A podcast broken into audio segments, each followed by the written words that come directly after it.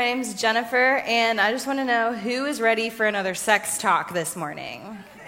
Because that's what's on the docket this morning. Um, so if you didn't know that and you would prefer to take your kids to their class, feel free to do that. But as Van said last week, feel free to leave them here and just prepare for an interesting conversation this afternoon. Um, it's your choice. But um, I'm super excited about this message this morning. If you have been coming here for a while, you know that we have been in a long term message series called Following the King. And so we've been going through the book of Matthew. Um, we're pausing that for a little while to have this God and Sexuality series. It's going to be short. And then um, in December, we're going to do an Advent series. And then we'll resume Matthew in the new year. So that's the plan.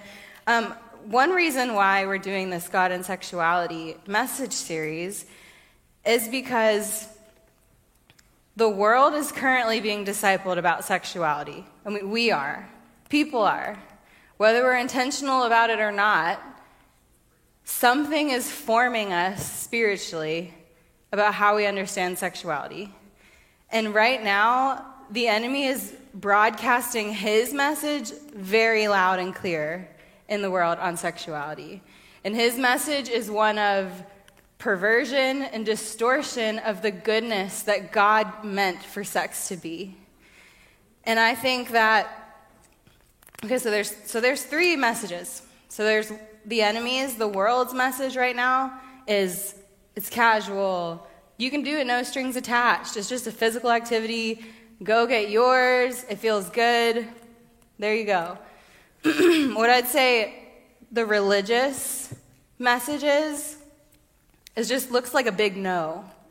It's just, don't do it. This is bad. Save yourself for marriage. Uh, but other than that, there's no real understanding as to why. Maybe you have the reason of like, you can get STDs or you can have an unplanned pregnancy, but there's no real reason, no discipleship around the goodness that God intended sexuality to be in marriage. So that's missing. It's just a bunch of rules and confusion. And here's the thing about that message Somebody, especially a female who was raised with that message of just no, no, no, you gotta protect, you know, your brother's eyes, dress modestly, it's all no. Raised in that, comes to her wedding night, and all of a sudden you have to turn it on, and you don't know how. And no one tells you how, and you don't have a model for healthy sexuality. So there's a ton of pain and shame that comes with that message. So, what we're doing in this message series is talking about the kingdom narrative of sexuality, what God intended sex to be, and the goodness that He has for us in it. So, my topic this morning is um, God's gift of covenant. So, last week, God, uh, God, Van, he's not God, Van, our senior pastor, kicked off the message series on God's gift of sex and talked about in Genesis how God created man and woman, and he said the word protuberance, and it was awesome. And uh, so today I want to talk about covenant and really why a, a good understanding of God's goodness of sex in marriage and what that what his heart is for that and then also why do we wait for marriage? Like what is the true reason that we wait for marriage? Or some of the true reasons. Um, before we jump in, I want to rattle off a few resources in this area. This is such, I love this topic. So I have a few resources to share with you guys. The first one is my favorite ministry. Raise your hand if you've heard of Moral Revolution. Awesome. We've had them here to do a conference. We're going to have them back sometime next year to do another conference. They are just a wealth of knowledge for anyone. They talk about gender, pornography and masturbation, parenting, sexuality, all kinds of things, um, all from a kingdom perspective. So they have an awesome website, moralrevolution.com. They also have a podcast, Let's Talk About It. Um, and then they have a book that goes along with like the heart of their ministry that Chris Vallotton wrote called The Moral Revolution. I highly recommend that book, um, especially for like singles, but really for anyone. My second favorite resource is called Connection Codes. So this is a husband and wife that lead a it's like a counseling ministry. So if you go to their website Connection Codes, you can even sign up for a private counseling session online with them. Um, they have online classes and all kinds of things. There, so the, the, the husband is a Christian sexologist. So he has researched tons of relationships and sexual relationships um, and then leads this ministry with his wife. And they are just amazing. They're super godly people. And when I hear them talk, it's like I'm listening to them talk about their marriage like the Song of Solomon. Like they are just like living happy over there. Like they have it going on. So they're amazing role models for what healthy Christian sexuality looks like with no shame.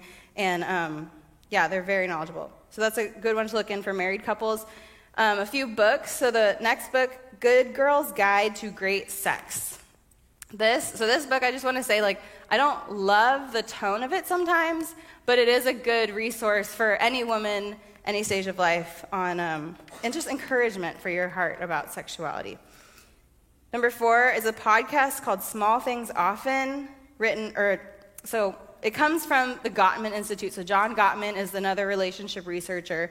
So all of his stuff, including this podcast, is very research based. He researched so many um, relationships and he's written books. And so this podcast is like five minute episodes where he takes all of his research and boils it down to practical relationship advice.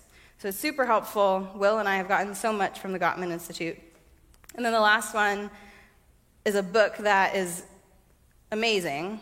Um, it's called Hooked New Science on How Casual Sex is Affecting Our Children. So this is really biology based what happens in our brains and what happens biologically when this culture of casual sex is happening. So look into those. And um, I'm going to reference some of these information in my message, so we'll get into it a little bit. But before we do that, let's pray.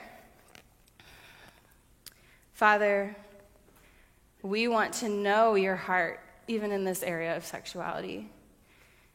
I ask that you would disarm any shame or condemnation that's not from you, and that you would give us ears to hear your truth and hearts to receive it, Father, because we want to learn your ways and walk in them because you have so much goodness for us in this life. We don't want to miss it. And I just pray that you would release hope to those who are experiencing brokenness right now. In Jesus' name. Amen. So, we talked about the snow. Who enjoyed the snow? This weekend? Was anyone sad about it? Like, why? Why are you sad about it? It's okay. That's okay. Um, did anyone enjoy a like cozy fire in their fireplace when the snow came down? Yeah? Oh, I'm so jealous. We don't have a fireplace. It's my dream to have a room with a fireplace in our house.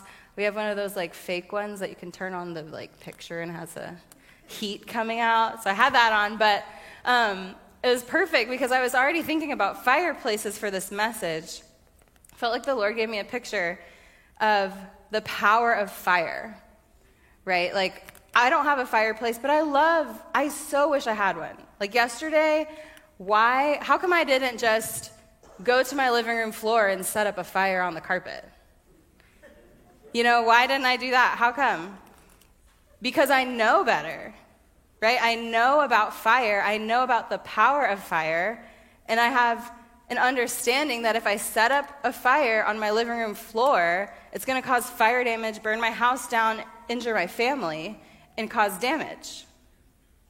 But I understand that the power of fire is properly held in a fireplace. And so it's the same thing with sex, that God designed it to be a powerful bonding force for a husband and a wife. And covenant marriage is what can properly hold that power. That's how he designed it to go hand in hand with marriage. But when we use it outside of the context that God designed it for, it still acts like fire. It's still bonding a man and a woman, but then it's creating problems for our soul because it doesn't have the safety of covenant. So that's what I want to talk about this morning. And I want to talk about God's heart for married sex like what his heart is that we would experience there. And then also what that fire damage can look like. Because I think me and I'm sure other people in the room, we know or we knew before we were married, you're supposed to save yourself for marriage, right? But we don't, I didn't totally understand like what it would look like to not do that? You know, does it actually impact my life if I don't? Like, I know it's like some spiritual thing to save yourself for marriage, but what happens if I don't? Like, why does it actually matter in my life? So, for that reason, I want to share some stories at the end of my message about how what this fire damage can look like in real life. Um, and it's not to incite fear, but I think it's really to just have a proper understanding and a proper respect for the design that God how God designed sex to be this powerful force. So that's the plan today. Who's ready? We're going to start off with the, this passage in Matthew, Matthew 19, verses 4 through 6. What we're reading here is a conversation between the Pharisees, who are the religious leaders of the day, and they're asking Jesus about divorce, about permissions to get divorced and things. And this is his response to them. He says, Haven't you, haven't you read that at the beginning the Creator made them male and female and said, For this reason, a man will leave his father and mother and be united to his wife, and the two will become one flesh. So they are no longer two, but one flesh. Therefore, what God has joined together, let no one separate. Sex is such a powerful force that bonds two people together body, soul, and spirit. And we can't be naive to that fact. That's how God created it to be. And God, in His goodness, gave sex to Adam and Eve in Genesis in a time where they had relational and emotional security and safety. They, no one was leaving, they weren't competing with other people. Genesis 2:25 says Adam and his wife were both naked and they felt no shame. It was a totally safe covenant. And so I just see the goodness of God in that that he gave this powerful thing in a safe place for them, emotionally safe. I'm not talking about like safe sex. I mean like an emotionally safe place because sex is incredibly vulnerable and it can be used to, for fire damage if it's not handled properly. So covenant sex, covenant is the context that can hold the power of sex properly because of the relational security and the emotional security. You're pledged for life, and you're there to serve your spouse, not get what's yours. So that's what we're talking about. Let's read 1 Corinthians 7, verses 1 through 5. What we're reading here is a letter that the Apostle Paul was writing in response to a letter that he got from the Corinthians. So they wrote him and they asked questions and they were, whatever they were doing, talking to him, and we have his response back to them. So this is what we're reading. He spends three chapters in the book of First Corinthians on sexual morality. So we're jumping into the middle, and what we see from the book is that they have a lot of issues going on in this church. They have a lot of confusion around sexual morality and what the Bible says about it and what the Lord's design for it was. So we see that in one part, Paul references that someone in the church, a Christian, is having a sexual relationship with his father's wife, so his stepmom. So he addresses that. We see in another part that he's addressing people in the church who are having sex with temple prostitutes, which was a cultural way of worshiping. So there was just a lot of brokenness and confusion around this topic of sexuality. And so he's writing to disciple them in it. And here's what he says Now, for the matters you wrote about, it is good for a man not to have sexual relations with a woman. Let's pause there. The way that we're supposed to read this verse, so not all the translations have this, but in NIV it has the like very helpful punctuation added in. Now for the matters you wrote about, colon, quotes, it is good for a man not to have sexual relations with a woman. What Paul is doing, he's not commenting yet. All he's saying is, yeah, I'm writing this letter to you, and then you said this in your letter. It is good for a man not to have sexual relations with a woman. I'm going to bring that in here to my letter so that we can talk about this. This is just a reference point for this conversation. So he's not commenting yet. He's not saying, it is good. And you know what is interesting? Some different Bible translations, I think it was NASB, has it is good in italics, But you need to be careful. You need to read the beginning of your Bible that talks about how it's written because italics in NASB aren't to emphasize something. They're to point out something about the translation. So you just have to be careful of that. It's not meant to be read. It is good just because it's in italics. That's just a little side note. Um, so he's saying, let's talk about this. This is what you guys think. And I think it's interesting what I see them doing, the Corinthians, right here, is they're reacting to what they see in the sexual immorality and the culture around them. They're reacting to that with a big no, a big religious no, of saying it's all bad, right? It's all, it's not, it's not good at all to have sexual relations with a woman. And we see in a minute that Paul says, but marriage, marriage is the place where it's good. So he's correcting them where they've had an overreaction to the world and they go into a religious mindset. Another thing that I love about this first verse is that we see that discipleship conversations about sexuality are vital. That this church is asking Paul, who is celibate and unmarried, questions about sexuality, and he's speaking with authority. He's not disqualified to speak to marriage just because he's not married. And I think this is so valuable and this is so needed. I mean, Jordan was just talking about the outpouring, and David and all these people that have like small group leaders. That is an amazing privilege to be there in a safe space, a safe person for people who have questions. I mean, and not just kids, like we need it too. Um, I was just talking to my friend Amanda this week, and back in the day, she led a small group of middle school girls over at Tri County Vineyard. And just this week, they have been reaching out to her asking questions as their like spiritual discipler. And they're in college. They're in college now. So this is such a valuable relationship, and we don't want to exclude sexuality from our discipleship. It's so important. And even if you think about your own life, like what is something that you wish someone would have told you? Or someone, or that you wish someone would talk to you about regarding sexuality? Because it can be so taboo, so shameful if we're not careful. Um, I know there's definitely things that I wish people would have told me. And I actually asked my friends this question this week. So we had fun talking about sex a lot this week, if you're my friend. Um, and they shared some amazing some really interesting things. So this is what they, some of them said. I'll read this to you. I said, What is something you wish someone would have told you about sex or something people need to talk about? And these are all married women, Christians.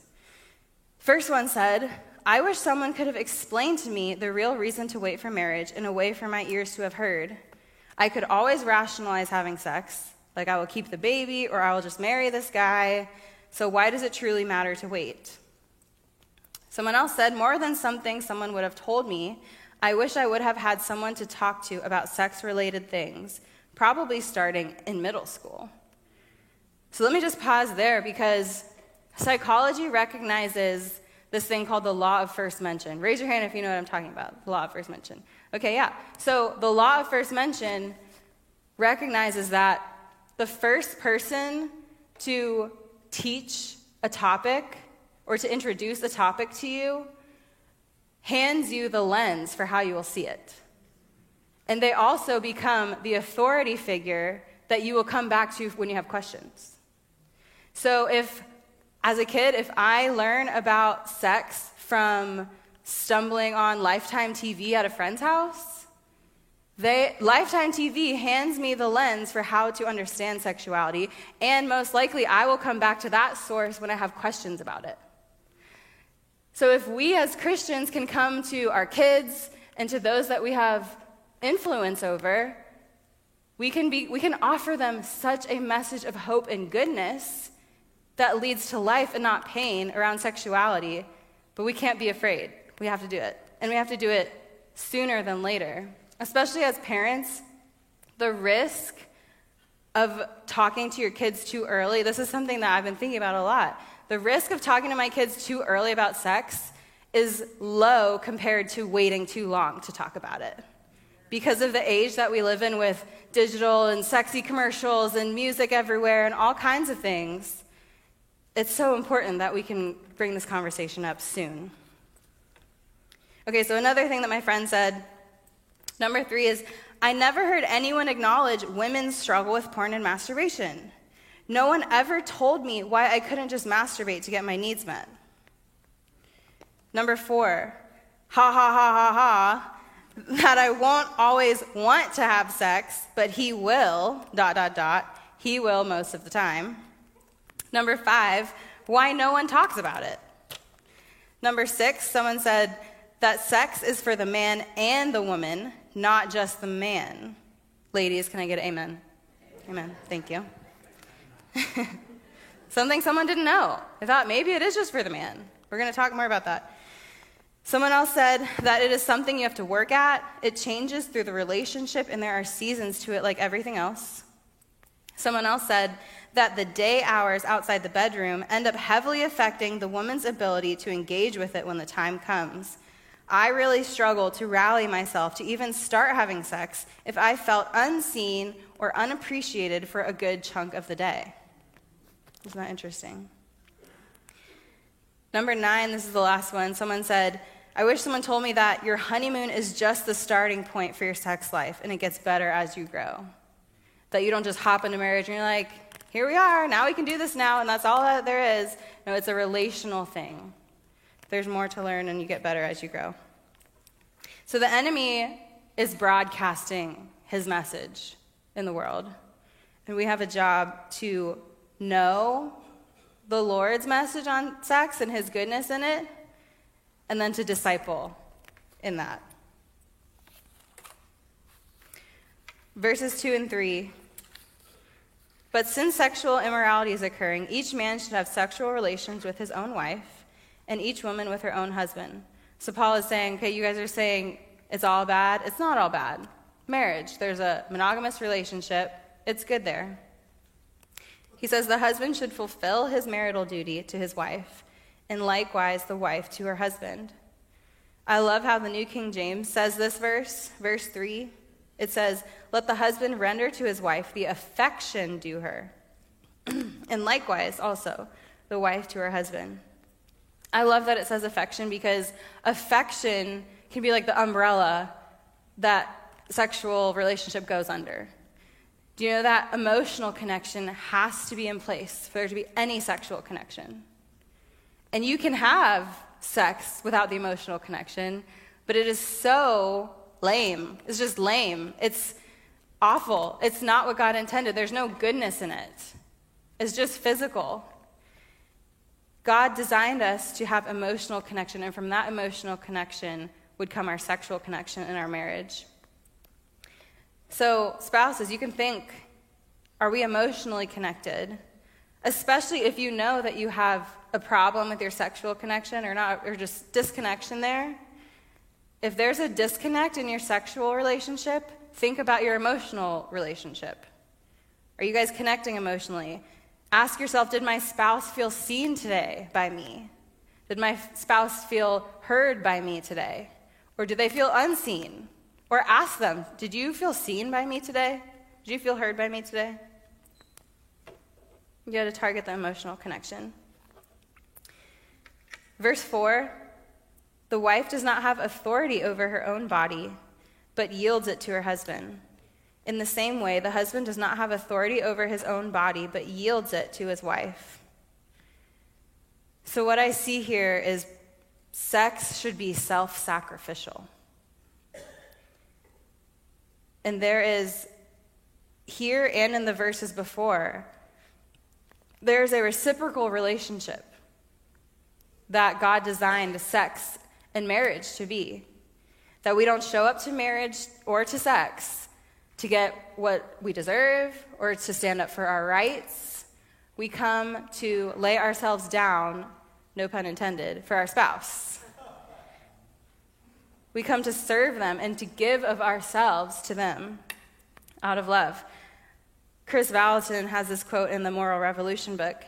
He says, The truth is that Jesus defined and demonstrated love as sacrifice, not as sex. So the whole thing is about giving of myself, how Jesus modeled, giving of myself. And this is totally at odds with what the world is saying about sex. That sex is about feeling good and looking hot, and if you're hot, you do it, and that's all that. But the kingdom says this sex is a way to love your spouse, that you come to serve them and to sacrifice yourself. That's the kingdom way. Another thing that I see in these verses is that there's the husband and there's the wife in the sexual relationship. There's not just the husband, right? There's not just the wife. There's two. And there's this like pattern that Paul keeps using in this um, in these verses. Husband should fulfill his marital duty, and likewise the wife to her husband. Wife does not have authority over her own body, and likewise the husband over his own body. So we see that sex is for both the male and the female. Sometimes we can get that twisted and think it's just for one of us. But God's heart is that it's for both, that both parties in the marriage would show up fully present to sex and to marriage.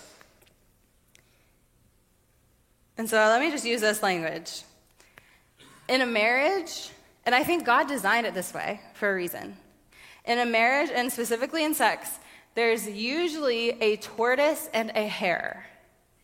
Okay? A tortoise and a hare in sex. Someone who's just like, there you go, and someone who's like, slower.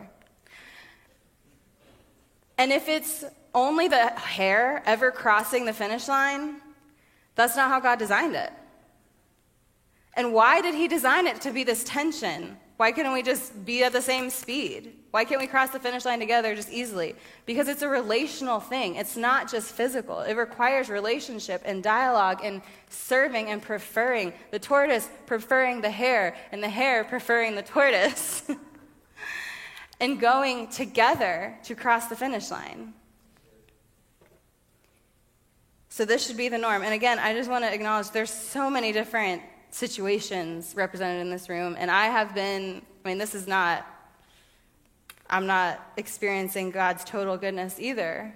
But this is God's heart that husband and wife serve each other, and that sex is just an expression of their marriage in the covenant and the self sacrifice that's already happening in the marriage.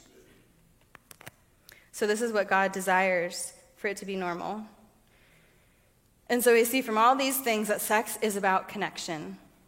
It's not just about feeling good, it's not just about a release, it's about connection. It's about your relationship. It's to bond your relationship and to strengthen your relationship and to prefer your spouse.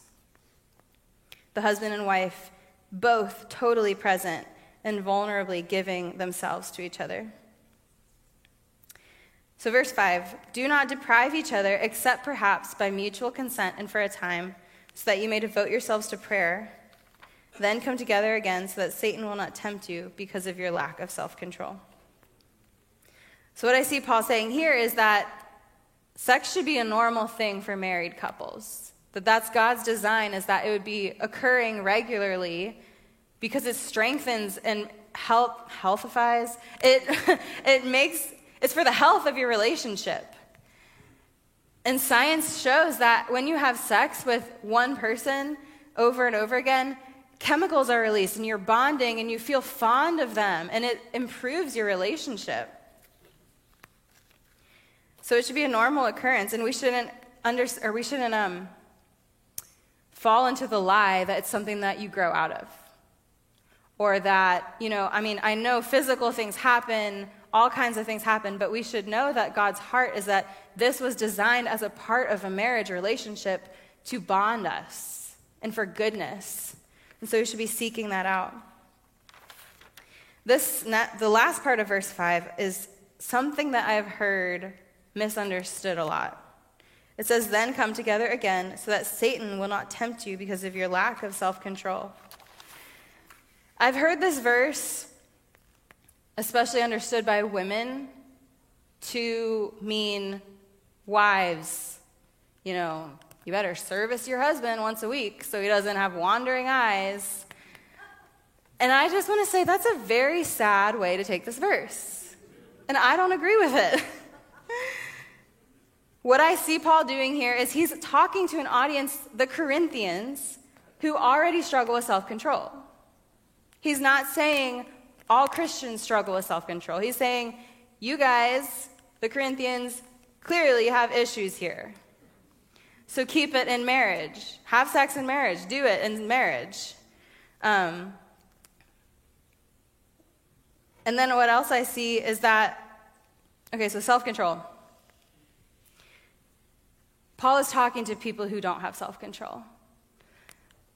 But what I think can be an amazing gift for especially singles to cultivate before they get married and then arrive in marriage is with self control. Because self control, especially in the area of sex, can be such a way to love your spouse. You know, the habits that we form when we're single, especially in sex, so like if I have this desire and I think, oh, I can get this need met immediately, just I can look at porn, I can masturbate to get my needs met. If I do that while I'm single, I am creating a habit in my brain of immediate gratification. And then when I arrive in marriage expecting immediate gratification, I'm not loving my spouse or yielding to them or targeting them. I'm targeting myself. And so, as a single person, if I have a need and I can learn to exercise the muscle of, I'm okay with an unmet need right now. Coming into marriage, that will be such a loving expression to your spouse. Not demanding sex every time you have a need, but preferring them. So, cultivating self control as a gift to your spouse. So, in this whole passage, here's the things that I saw, just in review. Number one, discipleship conversations around sexuality are vital. We don't have to be ashamed to bring it up. We need to be appropriate. We need to know the right context. But it's so vital. And the enemy is discipling people on sexuality. And we can bring light there. Two, emotional connection precedes sexual connection. So target your emotional connection with your spouse. Number three, sex is about self sacrifice. Four, sex is for both the male and the female. Number five, sex is about connection. And number six, sex should be a normal occurrence for married couples.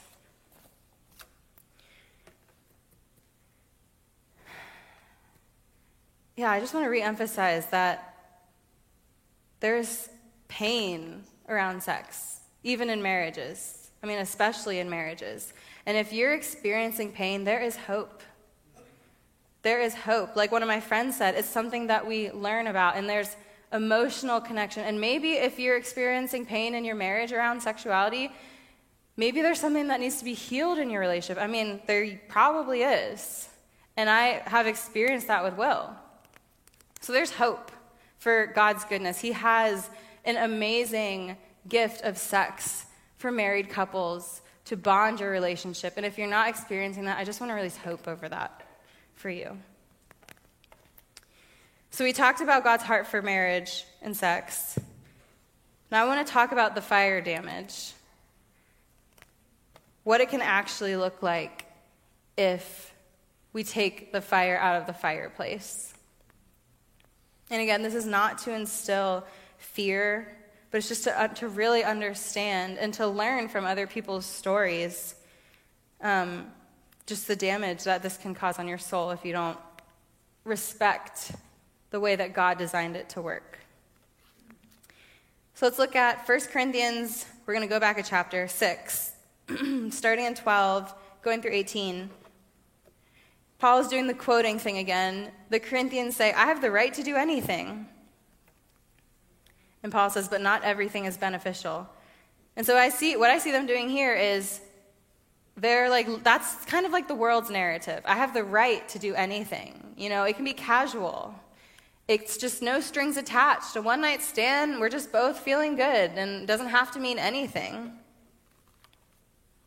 which causes a lot of damage and pain verse 15 do you not know that your bodies are members of christ shall i then take the members of christ and make them members of a harlot certainly not or do you not know that he who is joined to a harlot is one body with her? For the two, he says, shall become one flesh.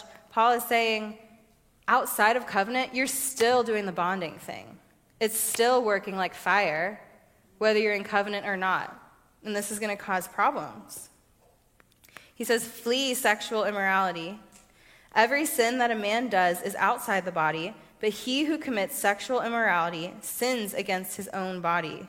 There's something about sexual sin that is just so damaging. Paul says he sins against his own body. I'm going to read some of this article. This is on the Moral Rev, my favorite, moralrevolution.com. This article is called The Invisible Effects of Sex Before Marriage. And um, they use a lot of the information in that book, Hooked, that I was talking about.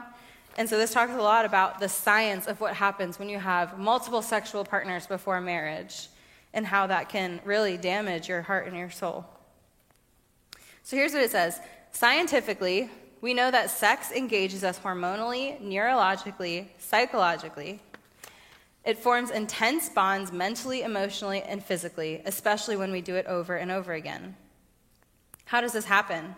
Quite simply, any kind of sexual activity that takes place releases chemicals in our brains. So isn't that interesting that any kind of sexual activity, it doesn't have to be, you know, going all the way. It's any kind of intimate sexual activity does this a version of this same thing. So for women, it is primarily the hormone oxytocin. Everyone say oxytocin. And for men, it is vasopressin. Everyone say vasopressin. So, oxytocin allows a woman to bond to the most significant people in her life. It eases stress, creating feelings of calm and closeness, which leads to increased trust. It also causes her to want to nurture and protect the one she's bonded to.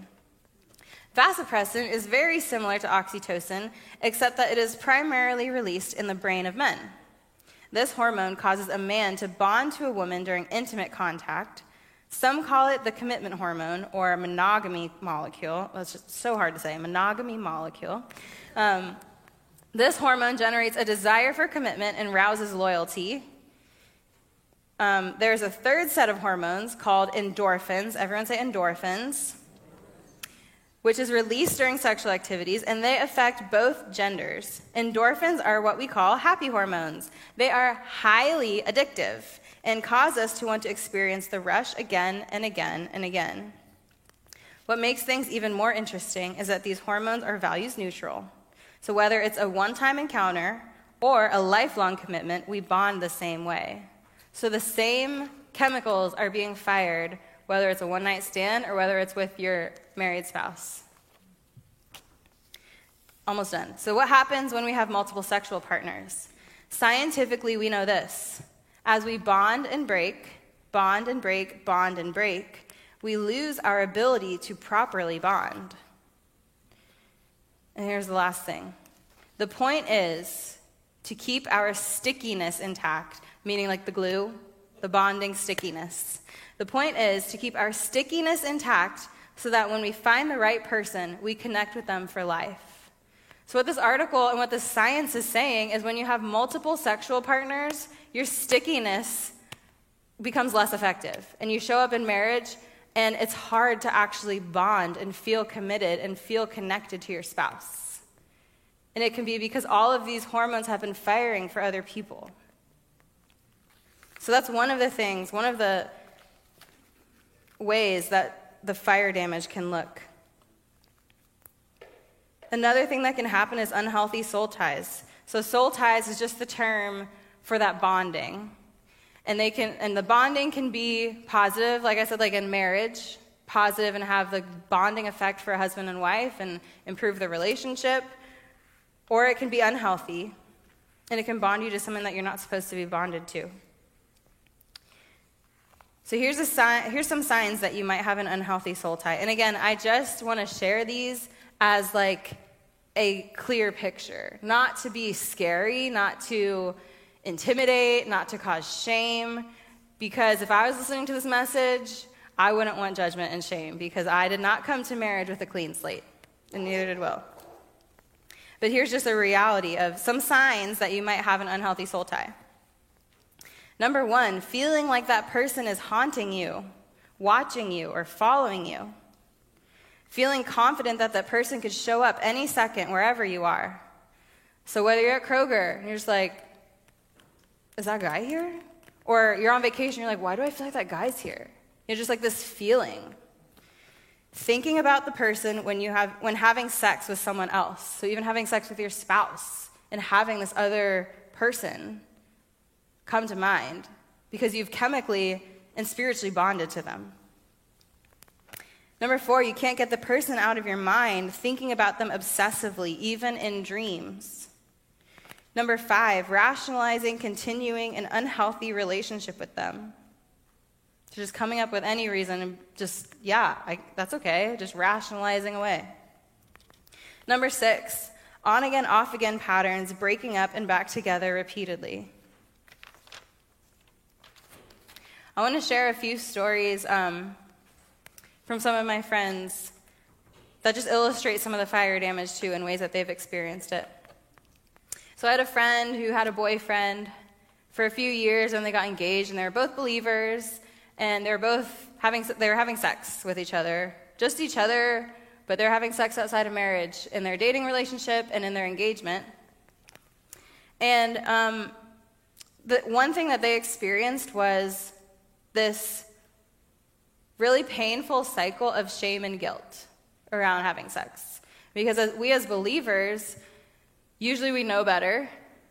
And but the endorphins that I talked about in the article that are highly addictive make it very difficult to stop. So it's you have sex and then you're like, "Oh crap, we shouldn't do that. This is not right. Okay, let's stop. Oh, we can't stop." And then you carry around shame and guilt on top of the fact that you can't tell anyone. So my friend here would say like, "I felt like such a hypocrite." You know, I felt so guilty. I felt so shameful going to church. Um, just this cycle of shame and guilt. So, six months away from their wedding date, they have a wedding date set. They go to a um, Christian conference for marriage, and they finally get, like, they feel like they get the strength, you know, like, let's really lay down the law, no pun intended, lay down, um, really set our boundary and just really wait until marriage. And they feel, they feel ready to do that.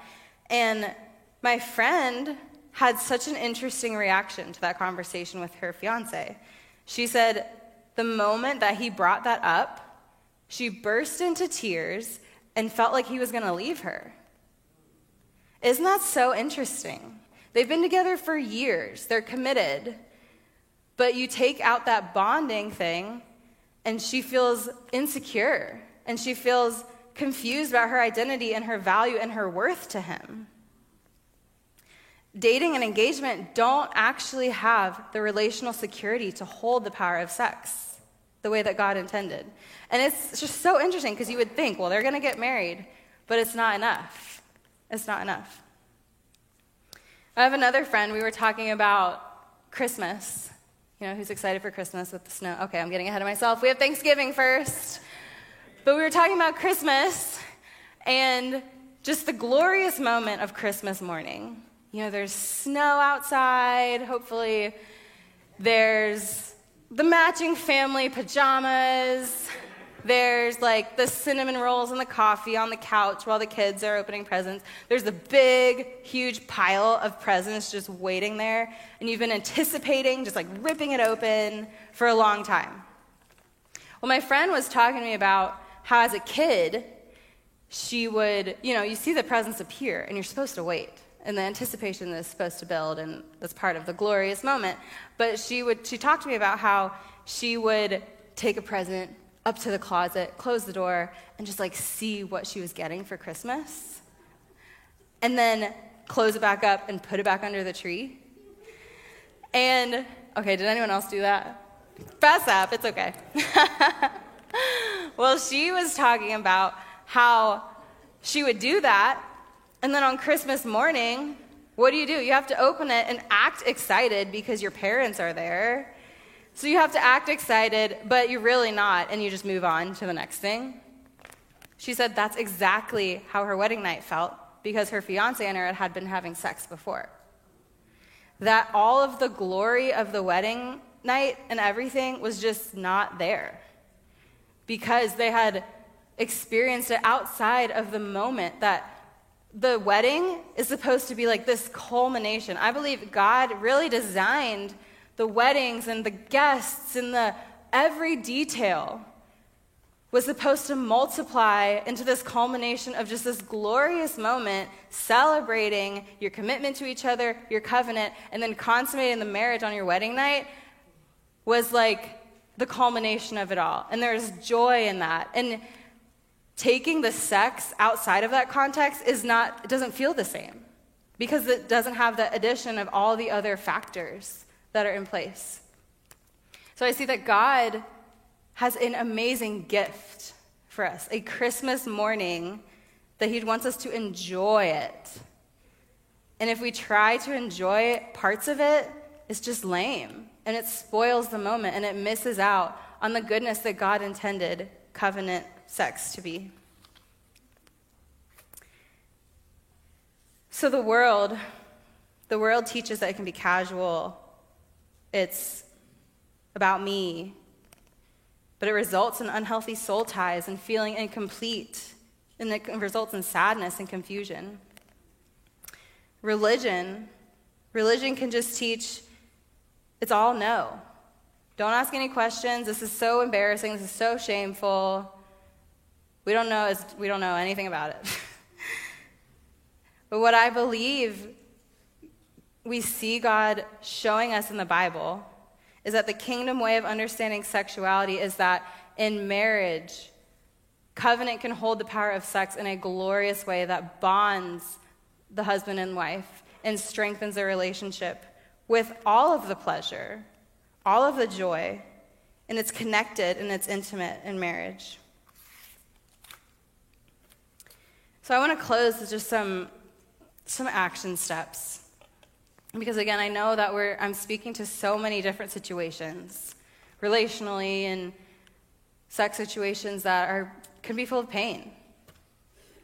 So, first, I want us to be a church that celebrates vibrant marriages and therefore vibrant sex lives. Like, in an appropriate way, we should celebrate that. We should celebrate people who have been married for so long and who act like they like each other and who seem bonded together um, and not be embarrassed by that.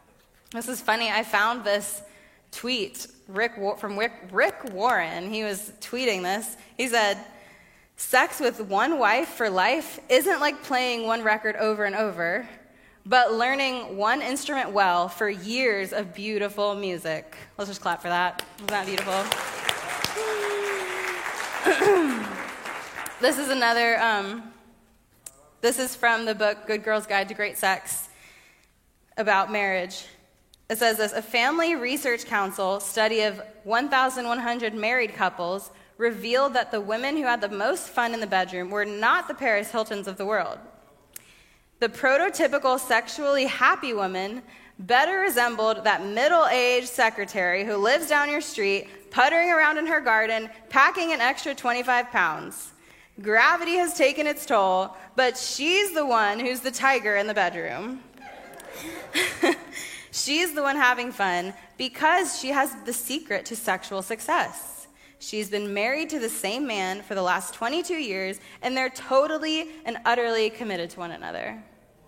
Isn't that beautiful? Let's clap for that.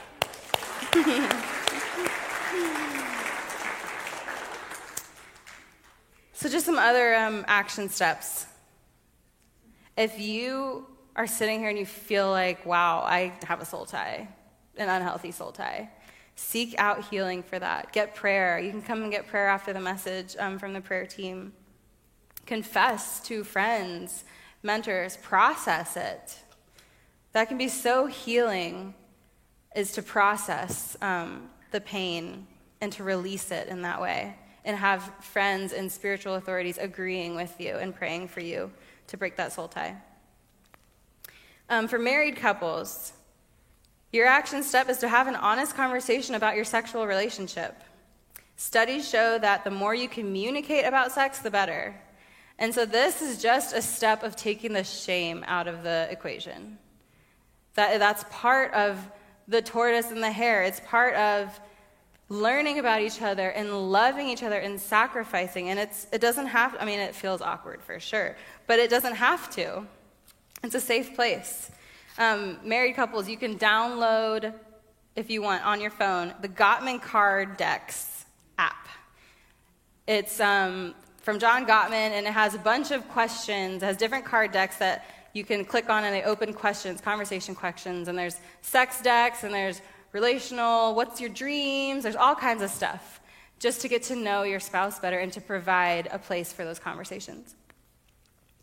Um, married couples who are struggling, don't give up hope. Don't just accept the pain. Don't feel isolated. Know that there's other people struggling in this area and trying to figure it out too. And if there's something wrong, ask the Lord for healing in your relationship.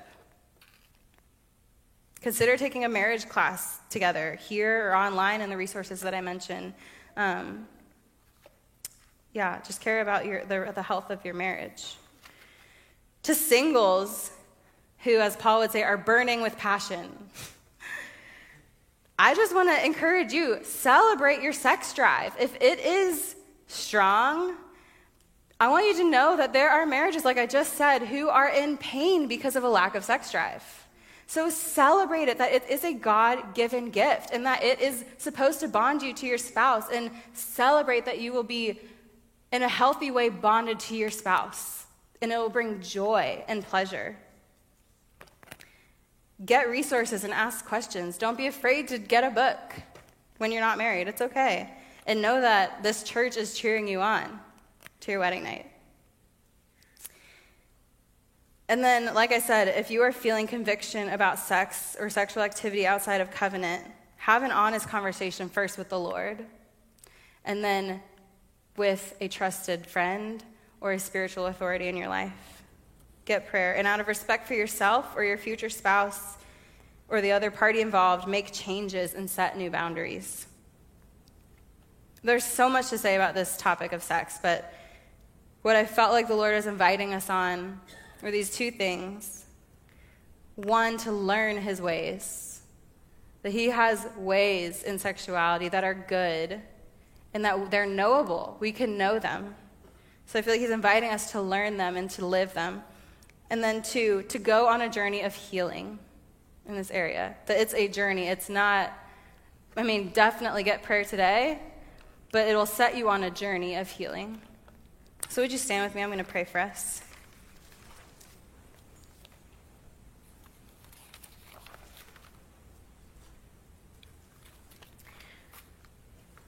So, Lord, I thank you that you are a good God. You're not ashamed of sex. Nothing is hidden from you, Lord.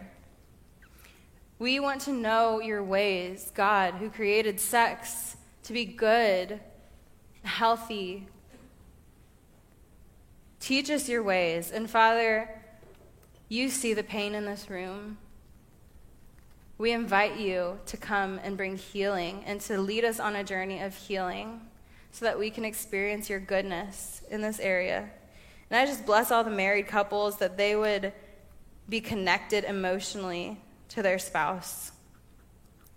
And that we would learn about healthy sex and that we wouldn't be ashamed to disciple in this area. In Jesus' name, amen.